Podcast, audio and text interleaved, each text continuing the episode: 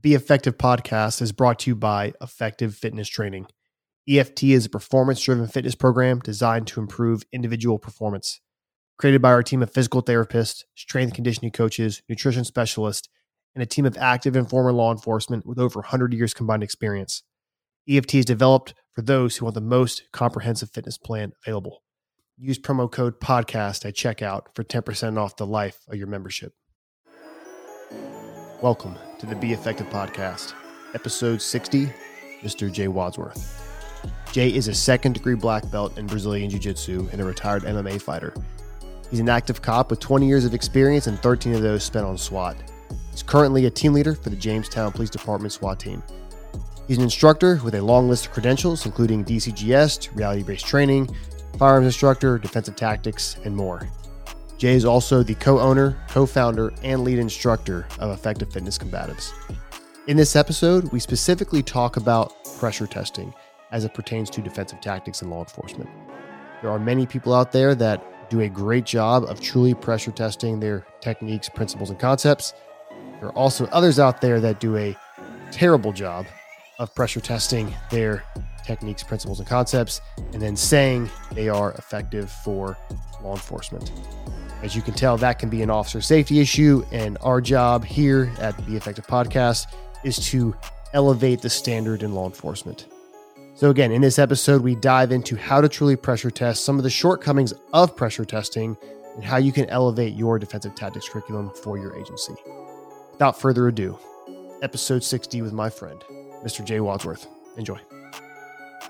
So, let's just just kind of what we were talking about, just kind of dive into it, just about pressure testing and what it actually means to pressure test and why it's important in training not only for the students or you know coworkers colleagues whatever but really the importance of pressure testing and why it's important to take the time to do that properly right? So jay based on your experience kind of what from the beginning your type of pressure testing is how do you start pressure testing? So I'm going to explain to you how we do it now and then explain hindsight later of when I started in the academy and what we used to see and then what we had in our head and then how we went out to the road and then we're like, oh shit. So basically there's there's multiple forms of pressure testing. Okay. And I, I kind of break it up into four or five steps. The, the first one is just going to be, hey, we're doing some drilling we're introducing the tactic. We're drilling. Our partner is giving us a realistic feel of what the bad guy's going to do, but he is just letting us flow through the drills and get our mechanics down and build our consistency with our fundamentals. Okay.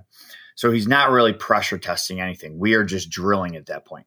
Once we get that drilling down and we're pretty comfortable with it, then we do what we call controlling the pace of the bad guy. We're going to have the bad guy still allow him to drill, but we can let like tell the bad guy's pace is going to be 10% or 20% or 30% just during the drill. So now I'm drilling on Adam. I'm looking underhook near side arm. I'm going to hit, let's just say like a knee tap and I'm running a, a takedown. Now you're going to give me a little bit of resistance. You're going to be 20, 25% of the resistance. So you're not just going to let me do it. You're going to just make me work through the steps, put a little bit of resistance, maybe put a whizzer in this time, maybe base out a little bit more. Now I have to really make sure I break your posture, I take your base away, I have an angle, all those things. Okay. So that first one is really, hey, we can up the resistance in drilling with our our partners. Okay. The second one is where we'll start building more pressure testing, but we're still just controlling the pace in the training environment. Okay, we're just upping the resistance a little bit more. We're adding a few more things in. So, say we're doing uh, guard sweeps. Now we're going to put our gun belts on. Okay, and the bad guy's allowed to grab towards our gun, and he's allowed to punch us. Okay, so we got blue guns in there. We have tasers in there, and we're going to work to sweep him, get back to our feet, and stand up. But he's going to give us 20, 30% to the point where we aren't easily sweeping him. Okay. Maybe he's throwing some light strikes. We're controlling the pace on those 30, 40% to the body, maybe just 10, 20% to the face where he's touch striking us. But now we have to not only be able to complete a jujitsu sweep, we have to be able to, or work to our feet. we have to now sweep him, pay attention to our weapons. Is he deploying a weapon? And if so, we have to take care of those problems and improvise while we're doing it. Okay.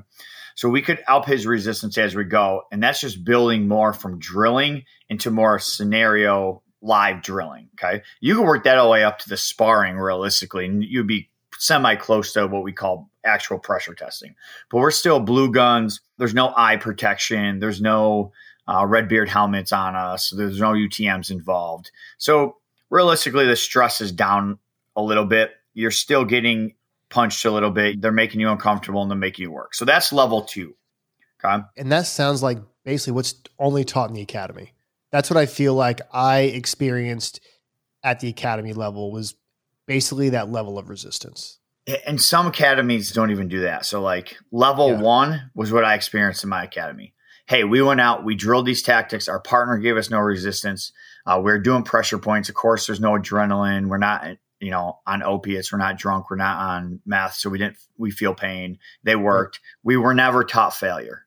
When you're, right. when you're never taught failure and then you kind of get, give them that false uh, feeling that, hey, they're going to go out there. This works. Hey, PPCT right. works. It works in the academy, works on my partners right? No resistance. That there's there's no adrenaline. There's pain compliance isn't failing. So level two bumps that up a little bit. All right. Then we have to get into like how do we make it as close as possible in the safest environment to actually pressure test a scenario that's not a live situation on the street. Okay. And we do that by having first off the proper safety equipment. Uh, us personally, we use those Red Beard combatives helmets with the hoods. Uh, that protects your neck. You, you, can actually, I've used the UTM marking rounds with no standoff. It doesn't go through them. Uh, contact shots, so on and so forth. You know, groin protection for the males. And then MMA gloves, we use like the real thin ones. Uh, again, we can grab weapons. We can present our own. We can grab the suspect's weapons. We can also punch, strike. It doesn't hurt our hands because we, ha- we have gloves on and then both both participants are going to be in some sort of combative uh, reality based training gear helmet. Okay. Then we have to introduce in the form of simunitions or ultimate training munitions that you're going to use. So then those are, hey, whatever like platform of weapon you're carrying, say Glock 19, I can buy a Glock 19 and make it into a UTM. So now I can use training mags that weigh just as much as my mags. I can do reloads from them. I can actually put it in my actual holster. So now my gear's very, very similar to what I would be running on the street. And then bad guys w- would have the same. They would have uh, some platform of UTM or Sims. Uh, maybe we give them a shock knife, uh, or maybe we give them a lipstick knife. Now, the benefit of the shock knife in this is the shock knife doesn't really hurt. You, you see it, and, and people get scared of it but for me, what that shock knife does is it actually ups their adrenaline and their fear. People freak out. They hear that it sounds like a taser, they start to freak out. It's not really going to injure them. Okay. It doesn't really hurt too bad. But again, now we're starting to introduce fear and stress in, into the environment of pressure testing with just a, a, one simple weapon. The UTMs do the same thing, right? So the UTMs are like, hey, if you're just getting blue gunned, you don't care if you were say you're doing building clearing and you split the doors and, and you bounce in there, you're bouncing in there and you're not worried about like you're just getting lip gun. The pressure testing of those tactics are never going to be as good as if, hey, I'm going to be getting shot with these UTMs that actually hurt a little bit. And now you start to see people actually train that a little bit different. Right. Okay. Or or or put more effort into their training. So once we add those in, we design what we call box drills or scenarios. And I, I, would suggest starting out with box drills, and that means the person has no idea what they are. As they turn around, we just let them. They have to solve the problem at hand, anywhere from verbal and presence all the way up to lethal force. And, and we'll let those box drills go until they get to the desired objective, with not just like okay, if it's a lethal force situation, I shoot him twice and then I holster my gun. Uh, that's creating bad habits. So again, pressure testing should go all the way through the entire scenario. Same with those box drills. Box drills are the officer has no idea what's going on. But the bad guy has a role that we want him to be strict on. He's going to have the intent of whatever the situation is of what the criminal would have in that. Uh, we also try to look up studies, find data, break down videos. How are the bad guys actually attacking us? What is their main role? Let's take knife defense, for instance. Multiple studies out there. The one we use over 70% of the time, the, the subject leads with his empty hand. And the reason he does that is he wants to restrict your movement. So that's important now when we're pressure testing and we tell the bad guy, okay, we want you to go out there with the intent. We want you to stab him. Okay. We want you to stab him as many times as you can. We also want you to lead with that empty hand and try to hold him maybe. Maybe we don't tell him any of that stuff except for, hey, I want you to see how many times you can stab him before you get shot four or five good rounds. Then you can start to go down. Okay. And we never end it with like one or two rounds unless it's a contact shot.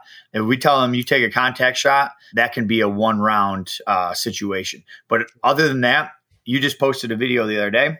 The older deputy walking backwards, the older suspect with a stick. What was that? 10 rounds out of 12, the 12? It was, 12 rounds. Was yeah. 12 rounds, but it was 10 before the guy started to fall down, right? Right. So yeah. 10 I mean, rounds. Yeah 10 rounds before his behaviors change to go down. So Correct. this nonsense of like, hey, it's Hollywood. You shoot him once or twice and the guy's falling down and he's not going forward. I shot the guy and, and drilling. Uh, throw that out the door. Right? Throw that out the door unless it's a good contact shot. And two, just to kind of add more context to that situation, uh, the medical examiner, he, he was not intoxicated. He had no intoxicant in his bloodstream. He was not under the influence. He was just riding on whatever he was riding on. And all 12 rounds impacted uh, in the chest area of that individual, just to put some context behind that. So it's not like he missed, you know, 10 times and only two rounds hit him. He had 12, 12 rounds accounted for on, uh, on that person. Yeah. And you posted another really good video that when I talk about those after actions, like don't end the video after you shoot.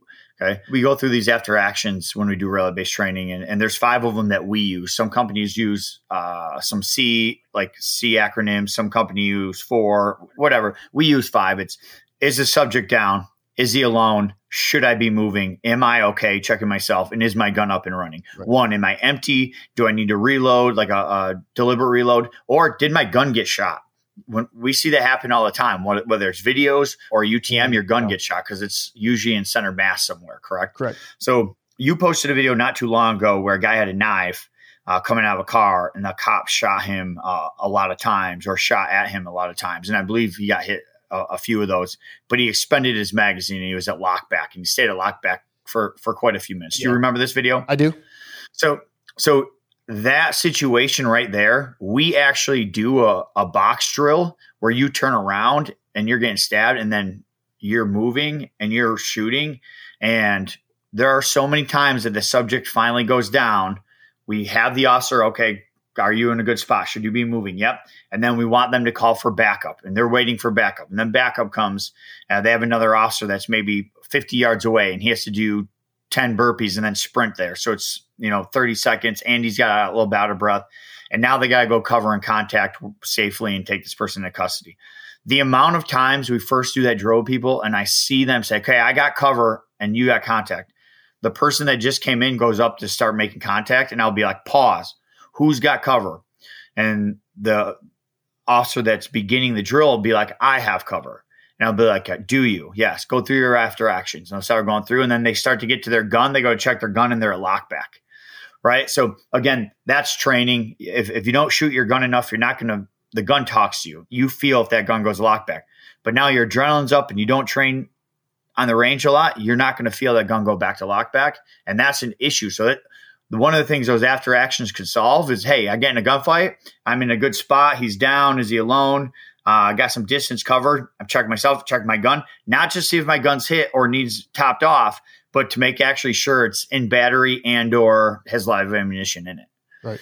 So that's like stage three. That's the closest we can get to pressure testing without live ammunition and live weapons on there. Okay. We tell the suspect to do certain things. Sometimes we tell them you, this is just going to be a freestyle one we want you to try to stab him, but I'm not going to tell you how, where you're coming out of. I just want you to do it. The fourth one is live situations. We actually see those occur, okay, whether it's our experience or someone that we've trained with experience. And that is the best pressure testing you're going to have. Hey, here's actually a video of us doing it. I sent you a video of myself and my sergeant. I hit a takedown He went figure four. I got the first arm out. Second arm, the guy's holding onto his coat underneath, and I ran the problem solving arm bar that we called getting that arm extraction up, right? So that is a live experience of pressure testing. Like, oh, I, figure four never works on the street. Oh, that arm extraction never works on the street. Where here's a guy that's six four that has mental health conditions and a two, three percenter, and it worked on the street in a live environment. You know, Jay, common sense would tell us, right, that once you acquire these skills in, you know, let's say levels one, two, and three, or levels one and two, excuse me, and then you go to level three, this is the way that I was always kind of explain things where when you went to more advanced training, right? Their goal wasn't to basically give you those skills. You're already going to have those skills at hand. And then this course or this class was going to enhance your ability and help, you know, fine tune those skills or sharpen that sword, as some like to say. That's why that foundation is extremely important, right? That's why that skill building, that's why the fundamentals are are super critical. Let's say you've mastered the fundamentals, or not you've mastered them, but you have a high level of of ability, skill, knowledge retention. You're able to actually perform grip breaks and body locks and all these stances, head placement, all this stuff. And you start to train at the level three level, right? Which is, you know, one level right below real world. You should hang out in that level three as much as possible. Yeah, for sure. And then where you when when you find issues, then go ahead and go back to level one even, right? And then go to level two and then just kind of work your way back up and find that new normal. I think what we're seeing now is somewhat of a common trend is is level two is what's sexy because technically you can make anything work at level two almost. You know, it's like, right, yeah. hey man, go at 30%. Okay, cool. 30%, like I've never been attacked uh, at 30% real world. Ever. Either it's either it's 100% right, yeah. or it's like, you know, 0%. So it's like yeah, there's definitely intent on the street, you know, yeah. and you have to bring that intent into your role players, right? Uh, on the bad guy side or the suspect side, let's say, you have to bring you have to bring that intent in. You know, a lot of people post their resistant drill, but the bad guy's intent is clearly not the full intent. Like I saw some videos last week I was watching.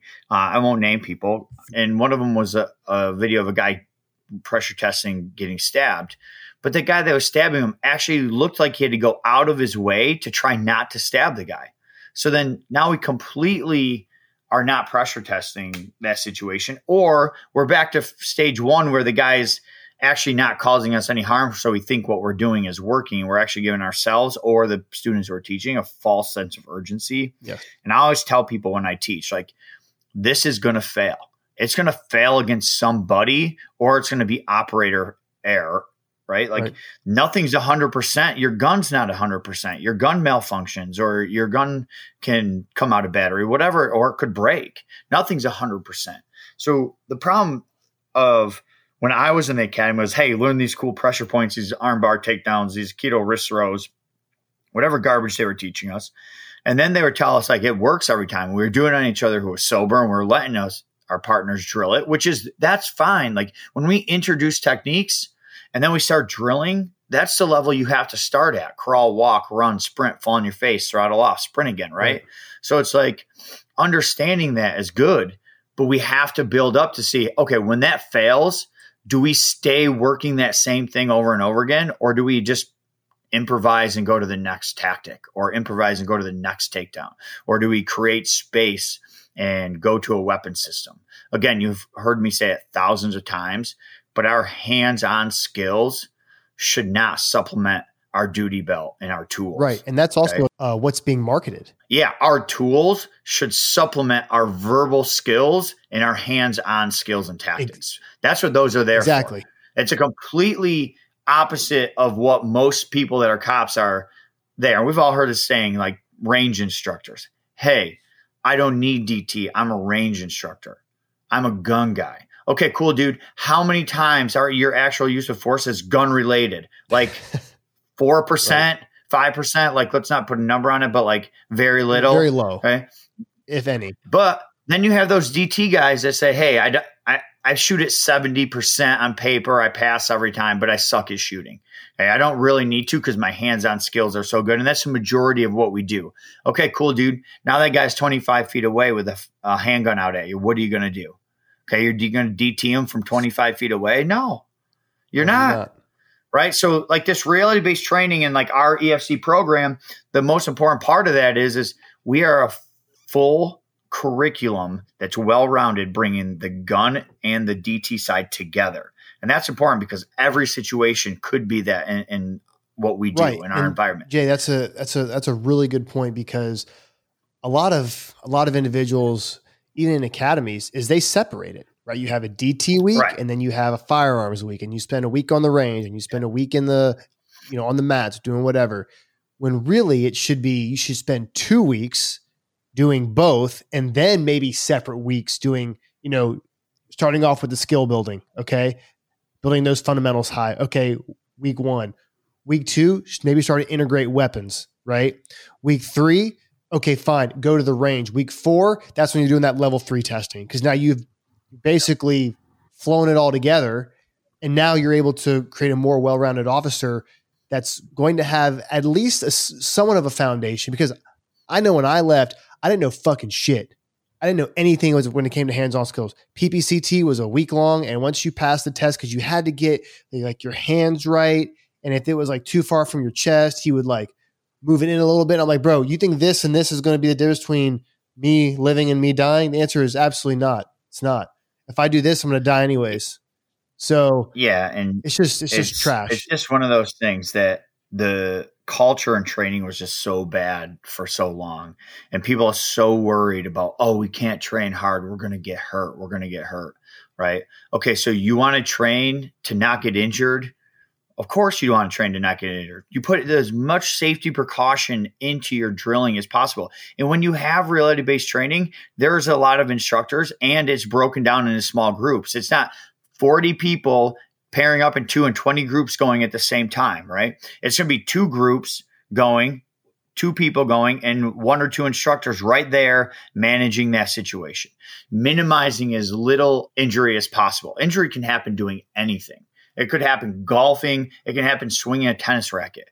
Okay. But if you're not going to train your cops and then expect them to be efficient on the street when the shit hits the fan and it's a life or death situation, it's just not going to happen. Uh, right. It's like self defense. That the myth of self defense. Hey, I'm going to uh, go to an eight hour female only self defense so that someone tries to beat me up, you know, and, and rape me, I'm going I'm going to be able to defend myself. So I'm going to go for eight hours and then never do anything again. I'm still going to suck at it and I'm still not going to be able to defend myself. With all women. R- right. It could be men too. Yeah, like, yeah, look at men. They don't know matter. how to fight. Right. It doesn't matter. So, like, you need to train consistently. People tell me, like, hey, can you do a self defense seminar for us? And I was like, I can, but I'm going to be taking your money and you're not going to be getting anything out of it. I prefer not to. I prefer you just join a jujitsu or an MMA gym and start training. Right. I'll come do a seminar for that. Right if you're training consistently. But if I just come and do a, a three hour seminar of self defense, like you're never going to retain if you don't train it again. No. It's not going to help you, right? Introduce skill building into yeah. it, you know, and going. But I'm telling you right now, reality based training is where it's at as far as like being able to bring in drilling, adding resistance. But now we can add in weapon systems. We actually can see marking rounds. Hey, I shot you. Did you? Was that shot contested? Did that round hit me? I don't know. It's a marking round. I don't see a mark on me, and there's a mark on the wall two feet to my head. Sure, you missed. Right. Why? Because I contested your presentation. Right yeah. now, did you fix your weapon to get it back up and running before you shot me? No. Do you have the space to do that? Right. So those are the super important things of that that third level of pressure testing. Effective Fitness Combatives has multiple in-person courses available. Texas, Tennessee, Virginia, West Virginia, South Carolina, California, New Jersey, and Florida many more to come. Some classes are going to be open for a limited time as they do fill up relatively quickly. We have four day instructor courses, which seems to be the most popular, two day end user courses, weapons based entanglements, and of course, custom courses for you or your agency. Courses are post certified in multiple states. For more information, click the link in the show notes for course breakdown and schedule. Online training and certifications are coming soon. Email j at efcombatives.com. That's J J A Y at efcombatives.com for questions or to schedule a course.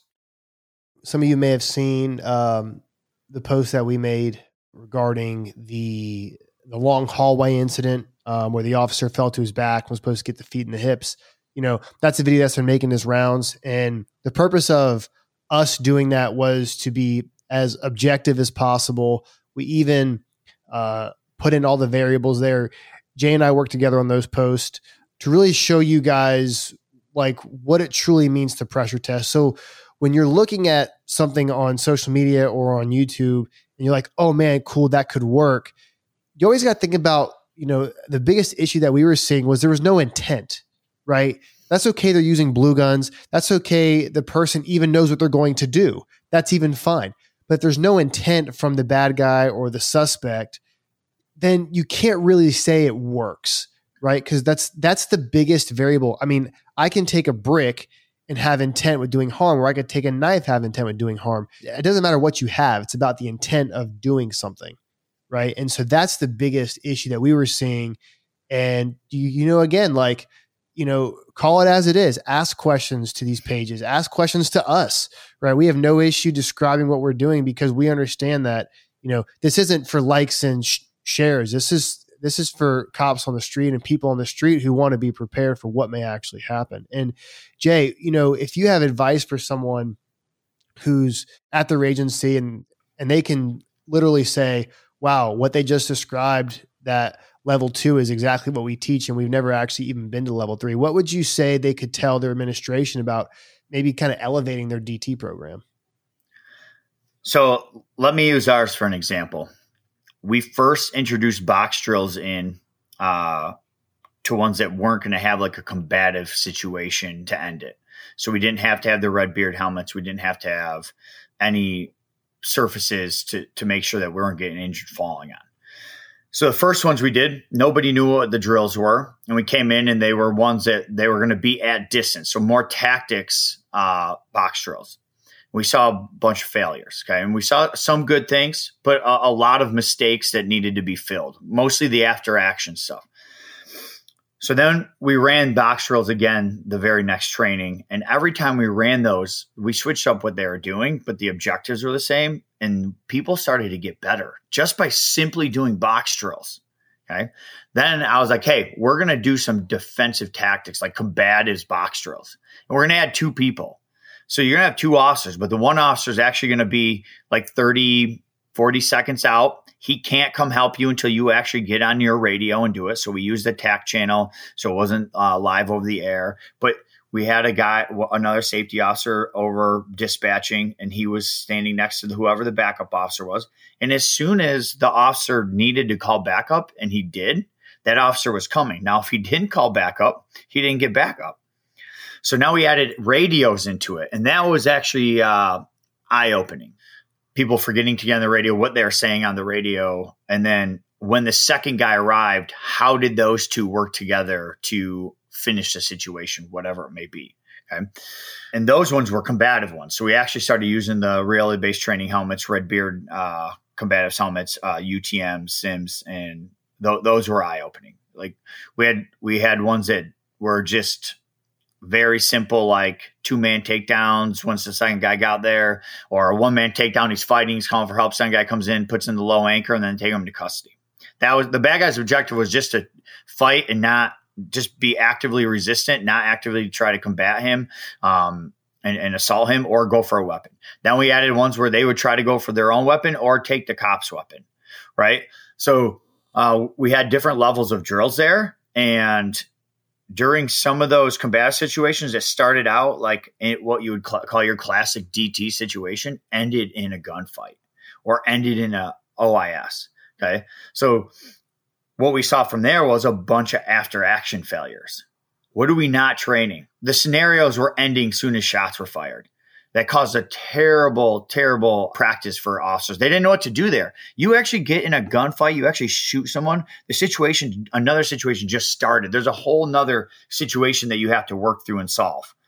And so that just started to build the tactics and communication between all the officers, all the admin, and they saw it. They saw the light and they're like, wow, this is crazy. Uh, New York State itself actually has a 40 hour reality based training certification, which helps integrate the UTMs and SIMs into, into departments and in New York State it's basically safety, designing drills, those types of things.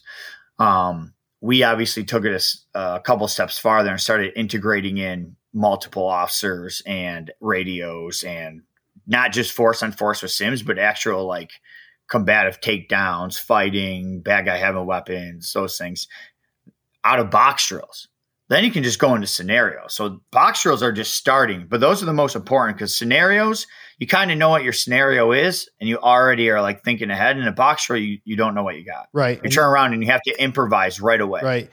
You have to decide and act right away. Right. And that's something where there's not enough of that basically the like the unknown type of training. Like here's your helmet, here's your sim gun, here's your taser. Good luck. Yeah.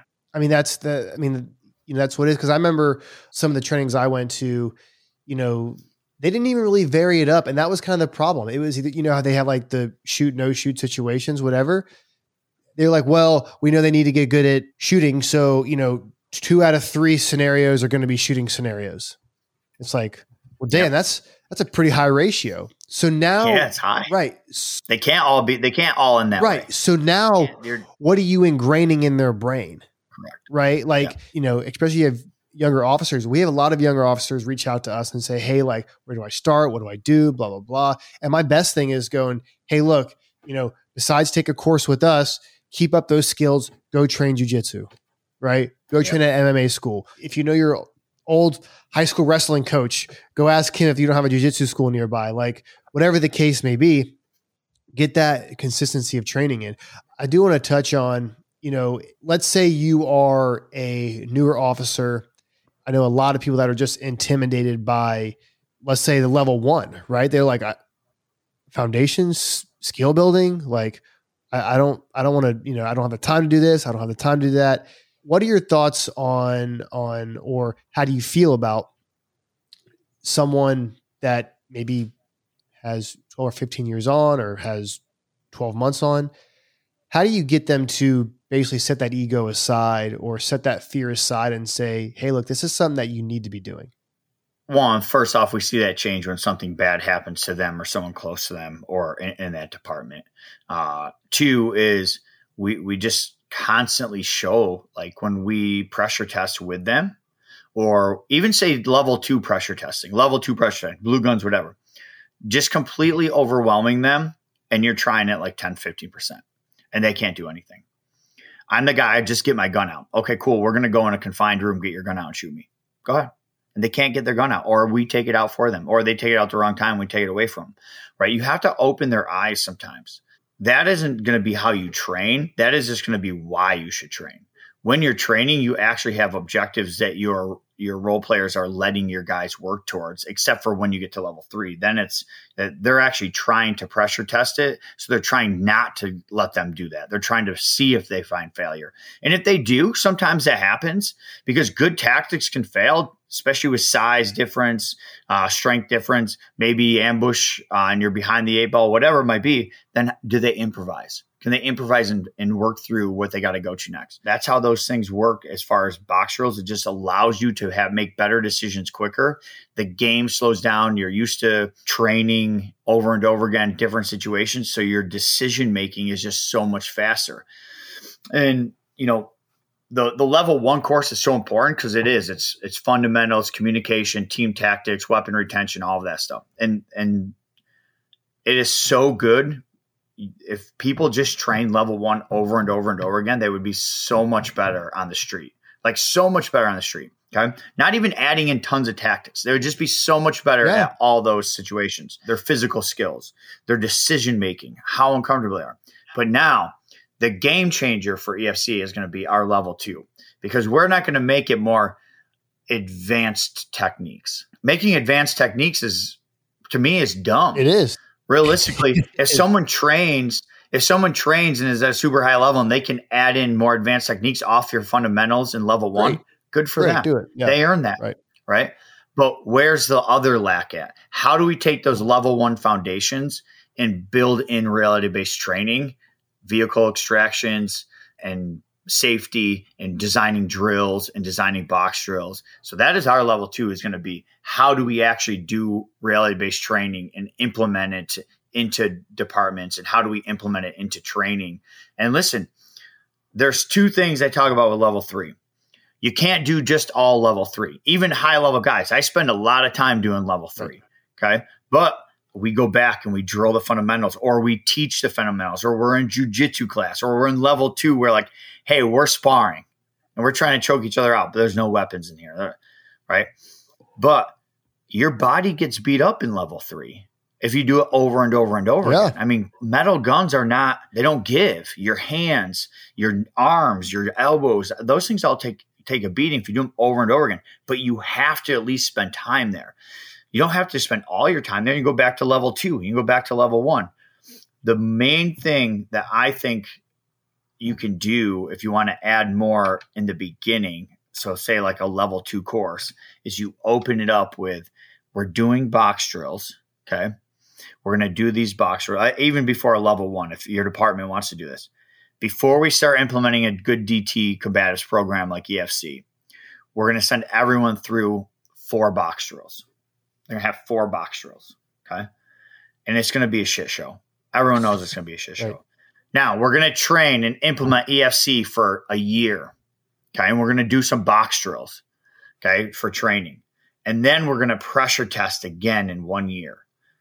Videotape both of those. And the proof's going to be in the pudding. You're going to see a night and day difference of skills, decision making, movement, uh, tactics all that stuff is going to be mind-boggling different. Yeah, I mean, I've seen it. I, have personally seen it with our own people that don't actually go to jujitsu and train consistently, but they've had enough time doing box drills, enough time doing in-service training, uh, defensive tactics training. Our ranges are all built around moving, working through team tactics.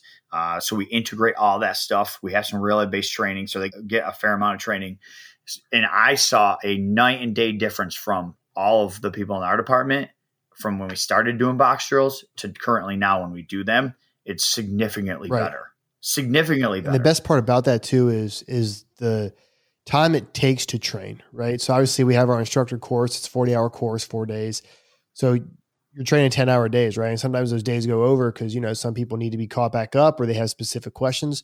And that's just, you know, something that we have to do, right? So one thing I think that you kind of hit on a little bit was we don't teach different techniques at different levels, right? They're building blocks, right, of concepts and principles. And of course, you know, there are certain techniques that you're going to have to learn, but they're built around the concepts and principles, right? So it's not something that, you know, if you have your hand two inches from your chest, it's not going to work, right? It's not going to be like that. But one thing that I I think that we do a really good job of is time management. Yeah. Because the techniques and the concepts and principles we teach are such of a high percentage have a good flow to them, meaning they can flow from just active resistance to, you know, deadly physical force situations, and then they can flow within that use of force spectrum, right? So it's not like we're teaching you, you know, certain concepts and principles for each each level. They can they can flow in, and you can obviously, you know, having increased likelihood of a successful outcome. But one thing is is that time spent teaching, right? There's a reason why, you know, Jay, you said, well, everything can fail. That is absolutely true. Everything can fail. But why would we spend time teaching techniques or concepts that aren't optimal? Right. So, like, for example, the long hallway situation, falling to your back and putting your feet in the hips. Would I spend time as an instructor teaching this to a group of cops, whether they have prior jujitsu experience or no, you know, prior jujitsu experience. Would I spend time teaching that, knowing what I know, pressure testing what I pressure tested, and talking to who I've talked to? The answer is no, I would not, um, because that guard retention is taught in a different building block fundamental that can then be used if you were to happen to fall to your back. But something like that is I think very important to understand if you're an instructor, you have a very limited time with your students. And you need to give them the best curriculum and the best options and principles and concepts available. Uh, in order, f- you know, for them to become successful. So I think that you do a very good job of that, Jay, and uh, and kind of how you instruct. And that's kind of how we operate at EFC. Is time management is super important. Yeah, it you know, and then coming up with things that work in multiple applications. So let's just use, for example, the two on one takedown. Okay, two on one. Uh, people call it the Russian. People call it the hug arm bar, whatever you want to call it. It's commonly known as a two on one. I have a two on one. I can use that as a takedown and solo officer control. I could take that, I can use that, and it's really efficient in a two man takedown system, a high low system. It's also really good for when someone's trying to stab you and you're getting control of the arm, you want to get behind it. Now I'm in a two on one again because now I'm behind the knife. I'm behind the weapon, I'm at an right. angle. Okay. And now in weapon retention, if someone grabs across your body to that weapon, right? Most people are right handed. So that happens and occurs frequently when you watch videos. It's the right hand gun grab or two hands. Now I'm in the same position. So I'm drilling the two on one in skill building block module. I'm drilling it in a solo uh, officer apprehension module. I'm drilling in a team tactics module. I'm drilling in weapon defense module. And now I'm drilling it again when I do weapon retention. So five different times throughout the course, you drill the same technique over and over again, right? That's important. Less is more here. We got to understand that we have to be really, really good at the basics. What works? And then let's drill it and get really good at it. Another thing that I'll, I'll talk about when I, I talk about tactics and, and drilling just bits and pieces fundamentals is building like layers of the onion. Okay. I, t- I used to do this wrong, right? So I teach off of experiences, good and bad. And, and that's just, you know, check your ego. I used to teach takedowns first and then ground control. But then people do takedowns and then I will watch them and I'll be like, okay, this guy's going here and this guy's going here. And okay, I really didn't, whether it was I didn't care, I just didn't understand it at the time, whatever it might be.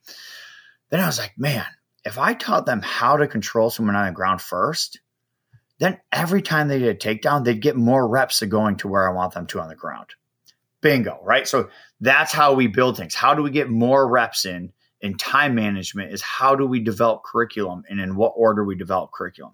And dude, that comes from a lot of time and a lot of experience and a lot of failures of organization of it. Uh, on my end, uh, other people's ends, right? But like we've been there, we've drilled it, and now we see the retention, the retainability of the information for the student is much better when they get more reps and they have less things to learn. Yes, that's dude. The minimal effective dose. What is the minimal amount of training or stimulus that I can give someone to achieve increase in growth, ability, skill, and knowledge, right? and that's yep. and that's everything right? What is the minimal amount of time that i need in order to produce a desire individual right? Or give them the skills in order to which they can be successful. And with that jay is the continuous training you know? Hence why we have the app coming out. We have our courses coming out that are going to be available online that are going to be a lot more in depth than what's out there right now currently a lot more uh, cost effective as well uh, for the individual or for the agency, right? And one thing that I think we, what we do that kind of sets us apart is, is not only you know what we're going to be doing online, but also the way that we continuously grow with the agency, right? We have a system which we can then keep track of, you know, how many officers are watching the modules and can actually be held accountable there. So it's like, okay, cool you know, you take the course, like you said, you take the 40 hour course, you become an instructor, and then do you train that shit again because you don't remember what happened in that 40 hour course? Well, no, we have continuing education, right? And then we'll be sending out emails and also we're going to be having courses available throughout the year, really all over the country, you know? So that's kind of one thing that's going to be setting us apart. And again, we're for cops by cops, you know, and we also do have open enrollment courses that are available to the general public, whether that be, you know, kind of the hot thing is the weapons retention stuff. Because again, if you are a concealed carry type of individual, which we recommend you do, you should learn how to retain your weapon and or fight with someone that actually has a weapon, or you're just going to be a holster for somebody else. you know, I think the nice thing, honestly, with the way the system is set up for our webpage is you take the instructor course. It's good for two years. You get the video library for for two years. The video library is in the exact same sequence I teach exactly. the course, right? So they can go over over the course and train repeatedly with that. And if they're not up to their skills of the instructor yet for that, they can just put it on and watch me teach it again. And they can drill it with me teaching it on the TV or on on the laptop or where, wherever on their mobile device. Right. You know, and then for agencies or departments or people that aren't available to be an instructor, they're not at the level, they're just a, a regular patrolman and their agency doesn't produce training, so on and so forth. That three day user course is going to be huge. Now, your agency doesn't provide this, but you want to better yourself and you want to train, but you don't want to go to jujitsu or you don't want to do this, which we ag- agree that is the best options to go to jujitsu and then add in combatives. Okay. But you can, you know, purchase the user course and that's going to send you through everything that we teach, but as a user, how to use it, when to use it, and then you'll have the videos to do that over and over again as much as you want during that two year period. So I think that's the game changer for people that don't have the resources is that's going to be an immediate resource that's not just for instructors because most departments will only send people to instructor courses. Most people go to an instructor course because they want to be an instructor. But how many people don't want to be an instructor that just want to be proficient in skills on the street I'm assuming the overwhelming majority would want to if there's right. uh, something available, that resource is available to them, and it just hasn't been, and now it's going to be. Correct. And just to add to that, we have some other things in the works there's as well that are going to be coming out online. We can't really disclose those details yet because they're still in the process, but um, it's going to be very beneficial for those that are who have been on a job again for 12, 15 years, or those that are just getting on the job. So we're really excited to launch this. Should be launched here in, a, in the next couple months or so. Make sure you guys check out efcombatives.com. All our courses are listed there. Uh, we have four instructor courses scheduled for 2023. We have uh, a few open now this year. California is a one day course. We have a Virginia course coming up. Again, guys, I'll add the link in the show notes below. Check that out. Click the link. If you guys want to host a course, Jay, tell them what they need. So if they want to coach the, the one, they got to email me, jay at effectivefitnesscombatives.com. And then we'll send them a package over of everything they're going to need. It's going to, they're going to have to verbally and, and written email commit to being able to send five themselves. They have to have a facility that is going to be able to handle at least 15 to 20 subjects uh, in there moving around with a mat room. And then we can send press lists and our instructor cadre bios to whoever's going to be going to the course that they want. Sure. Yeah. And we can do that, guys. And I'll put Jay's email in the show notes below. Uh, so feel free to email Jay if you have any questions. It's jay at efcombatives.com.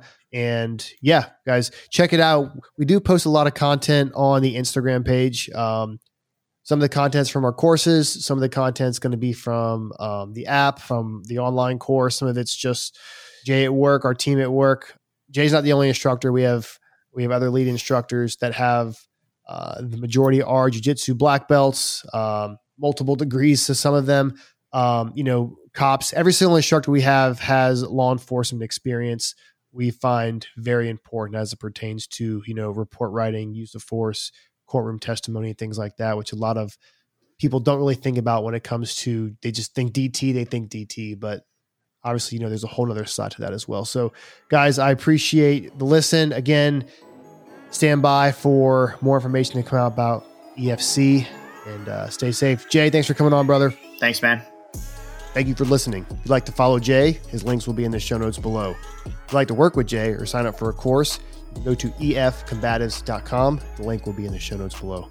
Make sure you subscribe to the podcast so you never miss an episode. New episodes launch on Monday every other week.